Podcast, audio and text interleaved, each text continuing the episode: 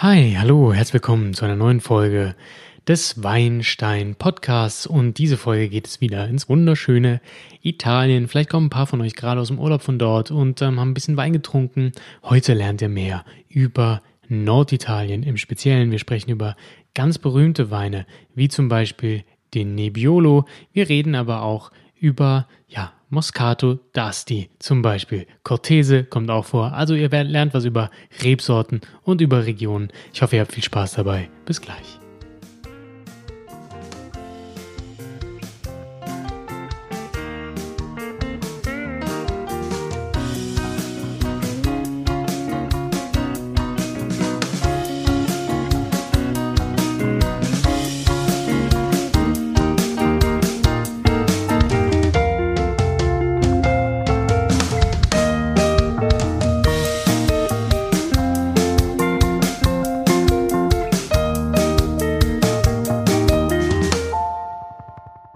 Ja, Norditalien, ihr Lieben, das äh, ist eine sehr spannende Weinbauregion, denn Italien an sich, habe ich ja schon erwähnt, ist sehr, sehr vielfältig in ihrem Weinbau und Norditalien ist da besonders spannend. Wir kriegen richtig krasse Rotweine mit sehr viel Ausdruck, Lagerungspotenzial.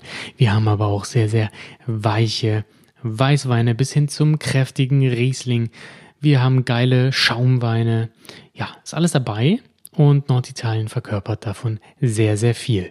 Das Klima allgemein im Norden Italiens ist von zwei Dingen besonders geprägt. Einmal von den Alpen, denn die Ausläufer der Alpen sind dafür da, dass wir ja in die Höhe gehen können, um somit Kühle zu erzeugen, schöne Temperaturunterschiede, wie ich schon oft drüber gesprochen habe.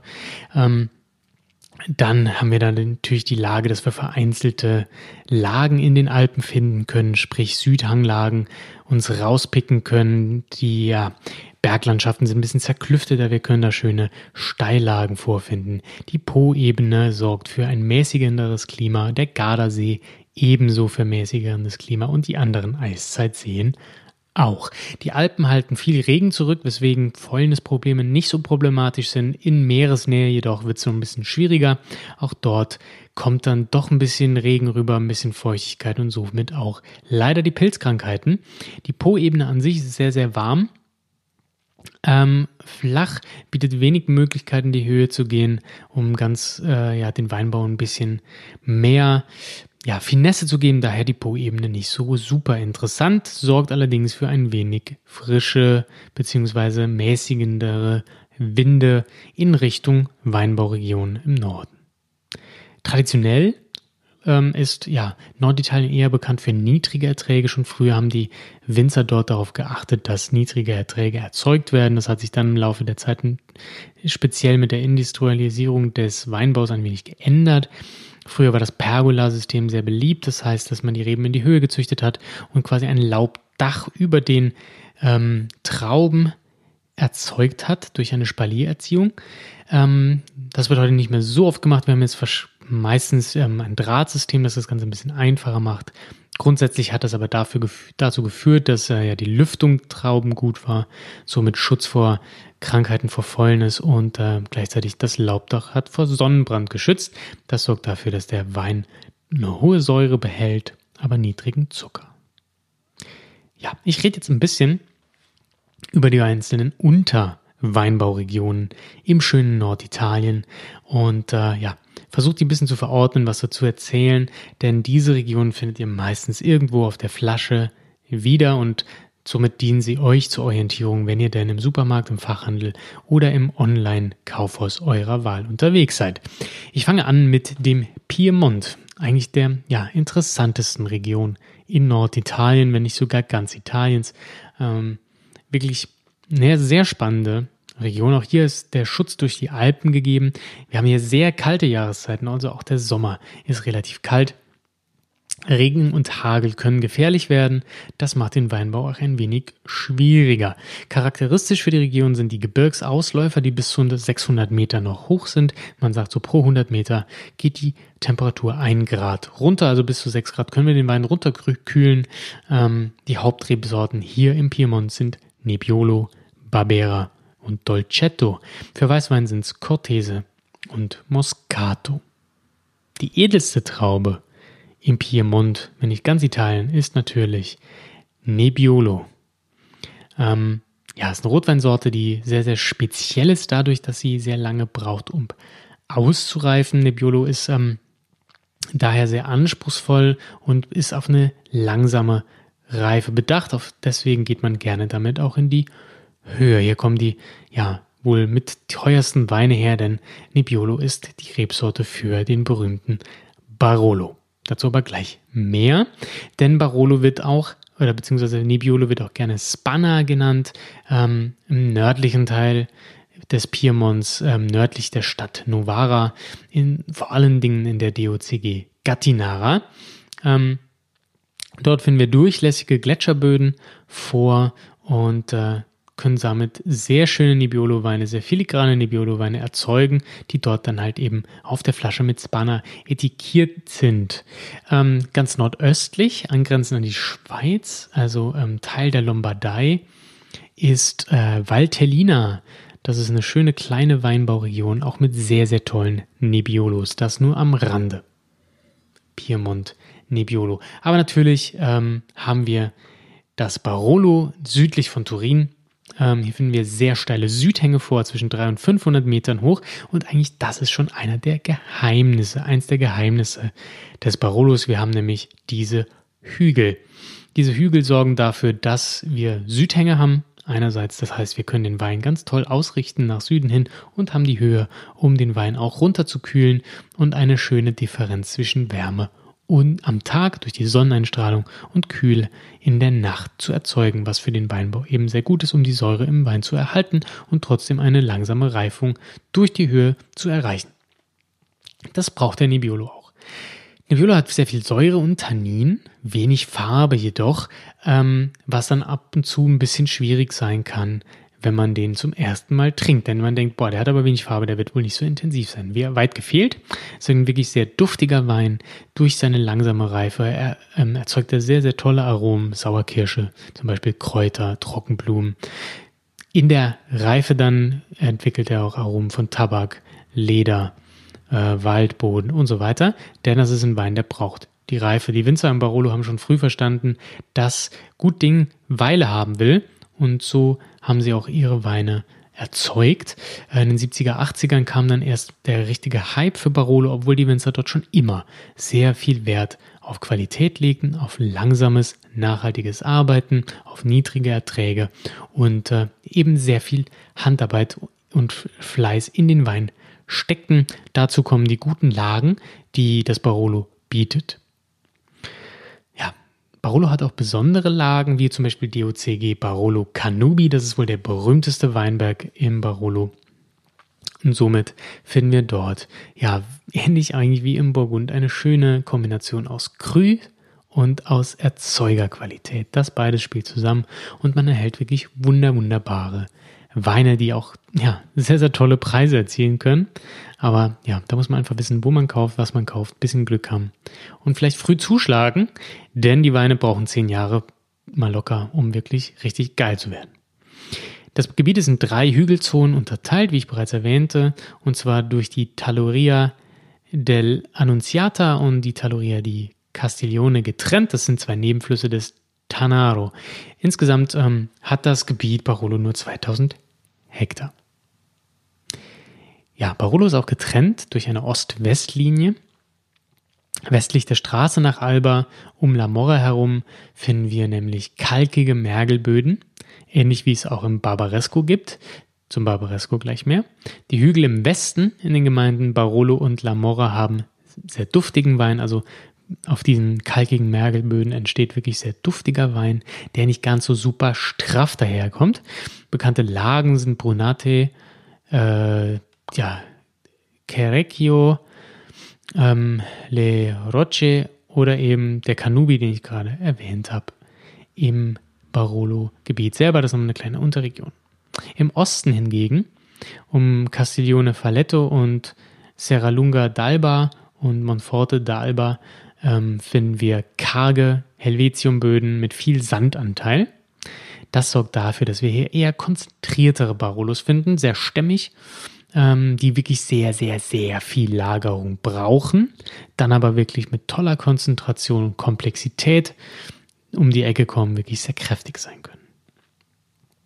Mehr zum Barolo findet ihr am Ende des Podcasts, wenn ich eine kleine Verkostung euch vorstelle. Und auf Instagram TV könnt ihr euch eine Verkostung des Barolos, den ich nachher probieren werde, anschauen. Und dann seht ihr auch vielleicht ein bisschen was von der Farbe. Kommen wir nun zum Barbaresco. Das ist quasi der zweitrangige Nebbiolo im Piemont. Das ist eine ja, Region direkt am rechten Ufer des Tanarus hier haben wir auch die kalkhaltigen, Entschuldigung, kalkhaltigen Böden in den Lange-Hügeln. Ähm, die sind nordöstlich von Alba, sorgen auch wieder dadurch die schönen Höhevorteile.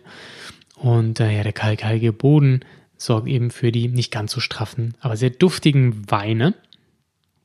Äh, ja, die Rebsorte Nebbiolo reift besonders spät aus. Wie gesagt, braucht also diese Südhänge und die Höhe eine späte Lesung, eine lange Maischung, jahrelang Ausbau. Das ist eben das, was ich damit erwähnte, dass die Winzer im Borolo schon immer machten und im Barbaresco ist das nicht viel anders.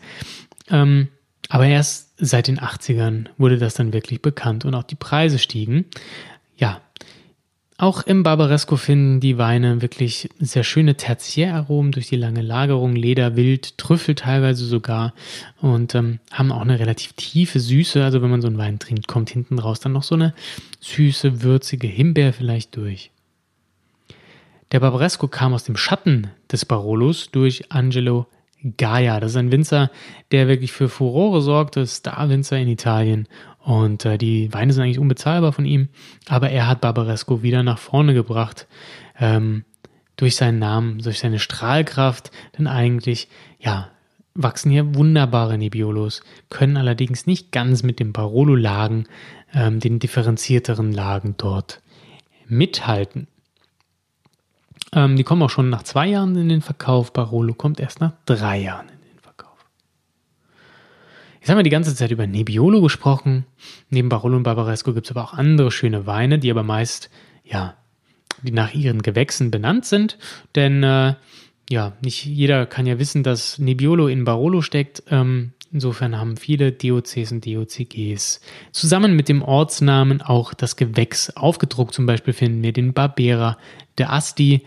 Das ist, ähm, ja, eben die Rebsorte Barbera, die macht sehr dunkelkräftige und aromatische Rotweine. Wer also italienischen Rotwein probieren möchte und eher auf was kräftigeres, fruchtigeres ähm, tippen möchte und nicht irgendwie auf tertiäre Aromen, der sollte mal einen Barbera ausprobieren. Braucht warme Lagen auf jeden Fall. Barbera de Alba ist alterungsfähiger als der, der Barbera de Asti und ähm, der Barbera del Monferrato Genau das Gegenteil, wird sehr, sehr, sehr, sehr jung getrunken, nicht besonders alterungsfähig, dafür aber sehr fruchtig. Die drittwichtigste rote Rebsorte ist Dolcetto. Dolcetto klingt erstmal nach Süßwein, ist es aber nicht. Ähm, der kann wirklich sehr, sehr, sehr, sehr trocken, sogar staubig werden. Leichte Bitternoten kann der haben. Und in kühlen Lagen ist er aber relativ weich am Gaumen. Wirklich auch ein schöner Wein. Sollte man vielleicht zwischen Barbera und Nebbiolo einschieben, wenn man denn sich dann nach oben im Komplexitätsgrad trinken möchte. Weißweine im Piemont finden wir Moscato. Moscato ist ja unser Muscatella, kennen viele als süßen, blumigen Wein, muss aber nicht süß ausgebaut werden. Ähm, ja, super trinkig, macht schöne, nette Weine und das Ganze kennt man natürlich auch im Moscato de Asti. Nicht das, was man hier Cinciano Asti nennt. Nein, Moscato d'Asti ist wirklich ähm, ein sehr leichter, trinkiger, blumiger ähm, Schaumwein. Hat meist nur 5% Alkohol, ist daher wirklich sehr leicht.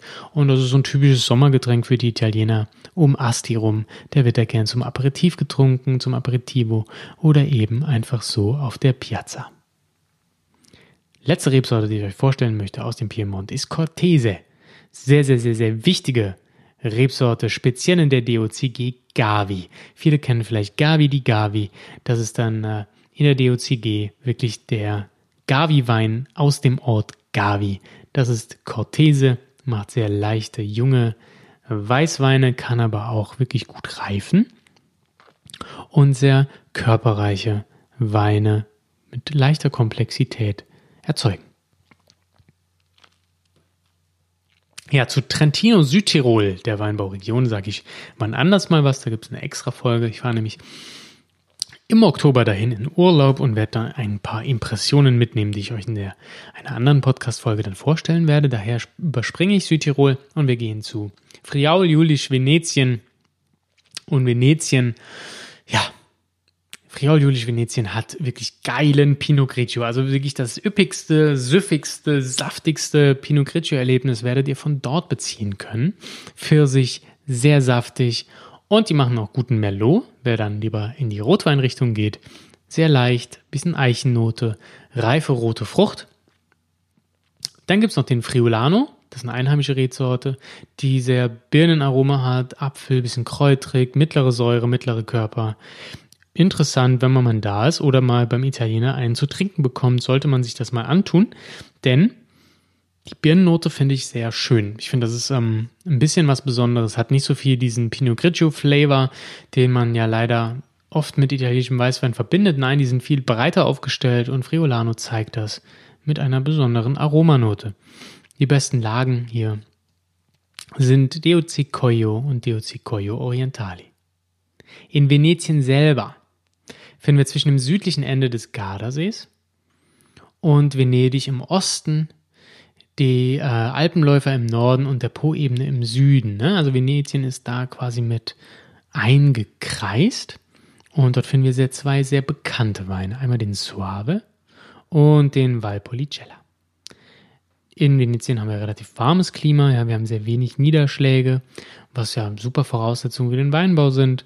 Haben wenig Fäulnisprobleme, warmes Klima sorgt für eine gute Reifung, für ähm, ja, einen hohen, hohen Zuckergehalt, der dann in Alkohol umgewandelt werden kann.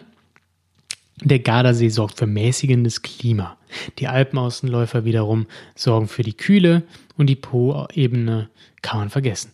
Prosecco ist auch Teil Venetiens. Habe ich eine extra Podcast-Folge zu gemacht. Ähm, hört euch die bitte an, wenn ihr mehr über Prosecco lernen wollt. Ich empfehle jedem mehr über Prosecco zu lernen, denn er ist besser als sein Ruf.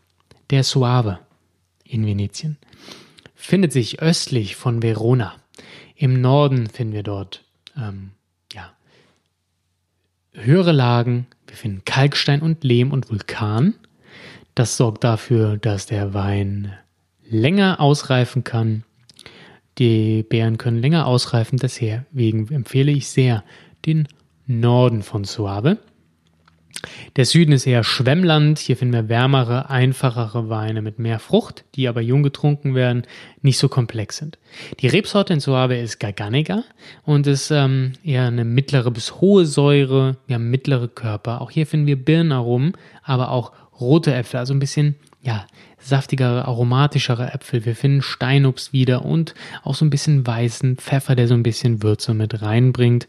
Ähm, ganz, ganz schöne Weine. Suave Classico ist dann natürlich die klassische Region im Suave, die zuerst da war und als DOC äh, gekennzeichnet wurde, danach darum das Gebiet, das DOC Suave. Kam später, solltet ihr auch unbedingt probieren, gibt es bei vielen Italienern.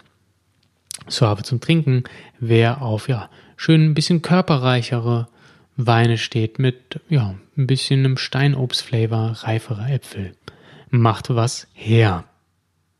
Valpolicella in Venetien ist das nächste wirklich sehr bekannte Weinbaugebiet, das man immer wieder hört, vor allem durch den Amarone della Valpolicella. Amarone habe ich schon mal in einem Instagram-Post erwähnt. Ich möchte jetzt immer nicht immer nur irgendwie verweisen, glaube aber darüber auch schon in einem äh, Weihnachtswein, Winterwein-Podcast mehr erzählt zu haben. Hört euch den Winterwein-Podcast an, um mehr über das Herstellungsverfahren Verfahren, Entschuldigung, für Amarone zu lernen. Amarone wird durch getrocknete Trauben erzeugt, die rosiniert werden und somit für mehr Extrakt, mehr Aroma, ja und so ein Rosinenflavor einfach zu sorgen. Wirklich sehr kräftige Weine, kosten auch ein bisschen Geld durch das Verfahren, sind es aber wert, wenn man denn auf rosinierte Weine steht, die wirklich, ähm, ja, haben, haben so einen leichten äh, Nagellackentferner-Geruch finde ich. Mag ich deswegen nicht so gerne, aber das hat auch ein bisschen was von Rumtraubenuss und wirklich sehr, sehr intensive, vollmundige Weine. Ähm, auf jeden Fall mal einen Blick wert, sollte man probieren, um dann zu entscheiden, ob man es mag oder nicht. Aber viele, viele Fans. Und ja, das ist eine richtig geile Aromabombe. Valpolicella ist nordwestlich von Verona gelegen. Ähm, von den Böden her ähnlich wie Suave. Und die Rebsorte, die wir dort wiederfinden, ist Corvina. Ja, viel Säure, mittleres Tannin, helle Farbe. Meistens wird das Ganze verschnitten, um die Farbe zu erlangen. Ja, der Wein, der aus dem Gebirge kommt, ist dann bei Policella Classico. Also die bisschen besseren Weine, wie so oft werden mit Classico kennzeichnet und wie so oft sind die etwas besseren Weine aus Italien. Auch eher aus höheren Lagen. Jo, das war es erstmal mit dem Infoteil des Podcasts. Wenn ihr dazu Fragen habt, schreibt mir doch gerne at WeinsteinPod bei Facebook und bei Instagram. Es würde mich freuen, wenn noch ein paar Leute bei Facebook vorbeischauen. Die Kommunikation ist dort ein bisschen persönlicher und einfacher manchmal. Ähm, schreibt mir eine Rezension bei iTunes, schreibt mir eine E-Mail an jan.weinstein.de äh, weinsteinblog.de, Entschuldigung. Da haben auch schon Leute geschrieben, das freut mich sehr. Ich, ich versuche immer das zu beantworten. Manchmal gelingt es mir nicht, auch bei Instagram. Wenn Sachen in den Spam-Filter geraten, dann tut es mir sehr leid. Ich, wenn ich es finde, antworte ich, es kann aber manchmal dauern. Jo, dann kommen wir jetzt zur Verkostung. Und zwar habe ich für euch einen Barolo geöffnet. Und zwar heißt dieser Barolo Ricossa von Weingut Ricossa ist von 2012, kostet 17 Euro bei Belvini. Ich bekomme hierfür kein Geld. Vielleicht kriege ich irgendwann mal Geld dafür, das wäre auch ganz geil, weil ich da so viel bestelle. Ähm, aber ja, guter Preis-Leistungswein würde ich mal behaupten, denn 17 Euro für einen Barolo ist kein Geld. Der kostet normalerweise mindestens das Doppelte, ist aber gar nicht mal so schlecht. Ich habe ihn schon für das Instagram-Video getrunken, werde ihn aber jetzt nochmal hier für euch beschreiben. Also, in der Farbe, und das ist wirklich typisch für Barolo, finden wir ja kaminrote Farbreflexe. Wir haben Granatrot am Rand, was ist, wenn man das Weinglas schräg halt, hält sieht man einen, ja, quasi einen roten Weinspiegel vor sich, an dessen Rändern wir dann Granatrot wiederfinden. Ziegelsteinrot ist vielleicht eine bessere Beschreibung. Es geht also in die braune Richtung. Das kommt einerseits von der Rebsorte, die sehr hell ist und somit solche Reflexe leichter erkennbar macht. Allerdings kommt es auch von der Alterung, die der Barolo, wie eben schon gesagt, ja, benötigt. Entschuldigung, das war gerade ein bisschen laut. Ähm, genau, Barolo also aus der Rebsorte Nebbiolo und er braucht ein bisschen Zeit. Das Weingut ist ein größeres Weingut, nicht weiter der Rede wert, jetzt kein besonders hipper Familienbetrieb, der irgendwie auf super Nachhaltigkeit setzt, allerdings auch kein absoluter fieser Massenerzeuger, sondern so ein Mittelding, gutes großes Weingut mit mehreren Lagen, kauft wahrscheinlich auch ein bisschen Wein zu, aber hey, für 17 Euro Barolo, das ist schon eine Ansage, da möchte ich nicht meckern. Also würde ich sagen, Farbe ist beschrieben, riechen wir mal rein.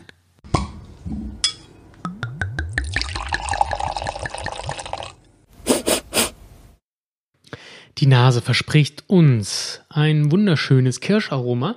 Sauerkirsch, ich habe ein bisschen Himbeer in der Nase, da kommt auch noch was Erdbeer durch. Allerdings, ganz, ganz wichtig, ist das Lederaroma. Ja, wir sprechen hier von Leder. Wir haben die tertiären Aromen, die ich euch schon mal in der in einer der ersten Folgen, in denen es um Wein professionell verkosten ging, erklärt habe. Tertiäre Aromen, das sind die Aromen, die bei der Reife, bei der Lagerung des Weins entstehen. Und der hat die. Ne? Der riecht äh, ein bisschen nach Leder, ein bisschen nach Waldboden, nicht unbedingt nach Pilzen, das wäre aber auch typisch. Ja, genau. Dann hat er auch sekundäre Aromen, denn er riecht nach Holz. Und Holz ist, äh, kommt daher, dass er im Fass war. Er hatte diese Fassnoten ein wenig, ein wenig Tabak, ein wenig ja, geröstetes Holz. Das nennt man dann Toastnote, ohne vom richtigen Toast zu reden, denn das wäre Hefeeinfluss. Jo, viel mehr ist da auch nicht. Bisschen was Würziges, bisschen was Fruchtiges.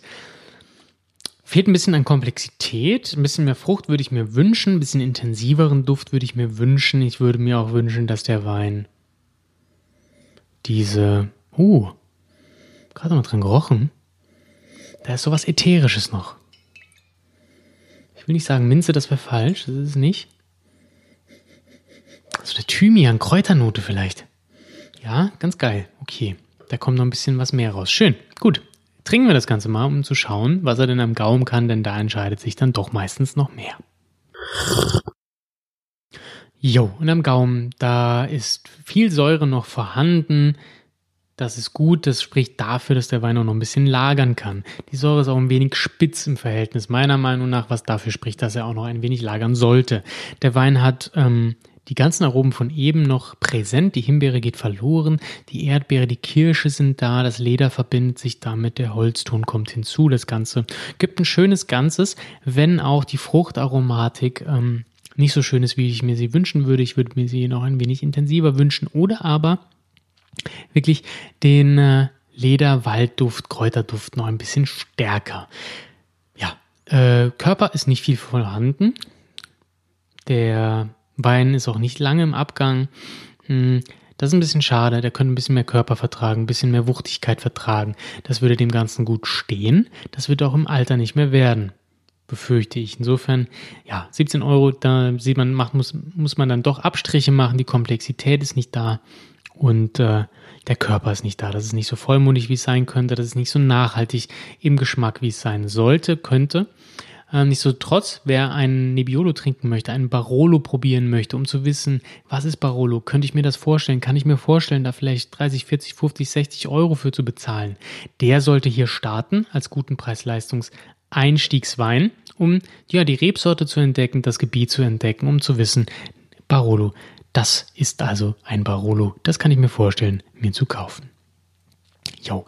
Und zwar war das der Barolo von Ricossa, DOCG Barolo und das Ganze ist von 2012. Ich hoffe, ihr hattet Spaß in dieser Podcast-Folge, habt ein bisschen was über Italien gelernt. Wenn ihr was wissen wollt, schreibt mir. Wenn ihr Feedback habt, wenn ich was Dummes gesagt habe, bitte meldet euch. Ich würde mich freuen. Ich mache diesen Podcast sehr, sehr gerne. Auch deshalb, weil ihr euch immer wieder meldet. Das macht mir sehr viel Spaß, mit euch in den Austausch zu treten. Dafür mache ich den ganzen Quatsch ja. Damit ich mit euch ein bisschen über Wein reden kann. Das macht mir sehr viel Spaß. Ich hoffe, euch auch. Und ja, man, man sieht sich, man hört sich, man spricht sich auf den sozialen Medien und in zwei Wochen hört ihr mich hier wieder. Bis dahin schaut auf Insta vorbei, da seht ihr ein bisschen was zu meinen Weinen, die ich hier trinke, auch angesprochen habe. Den Barolo werdet ihr bei IGTV sehen, da werde ich noch einen Lugana trinken auf IGTV und sonst irgendwas. Also ihr werdet da immer weiter mit Sachen versorgt werden. Bis dahin wünsche ich euch ein schönes Wochenende, viel Spaß auf eurer Weinreise durch Italien. Lasst mich wissen, was ihr trinkt. Wir hören uns. Ciao.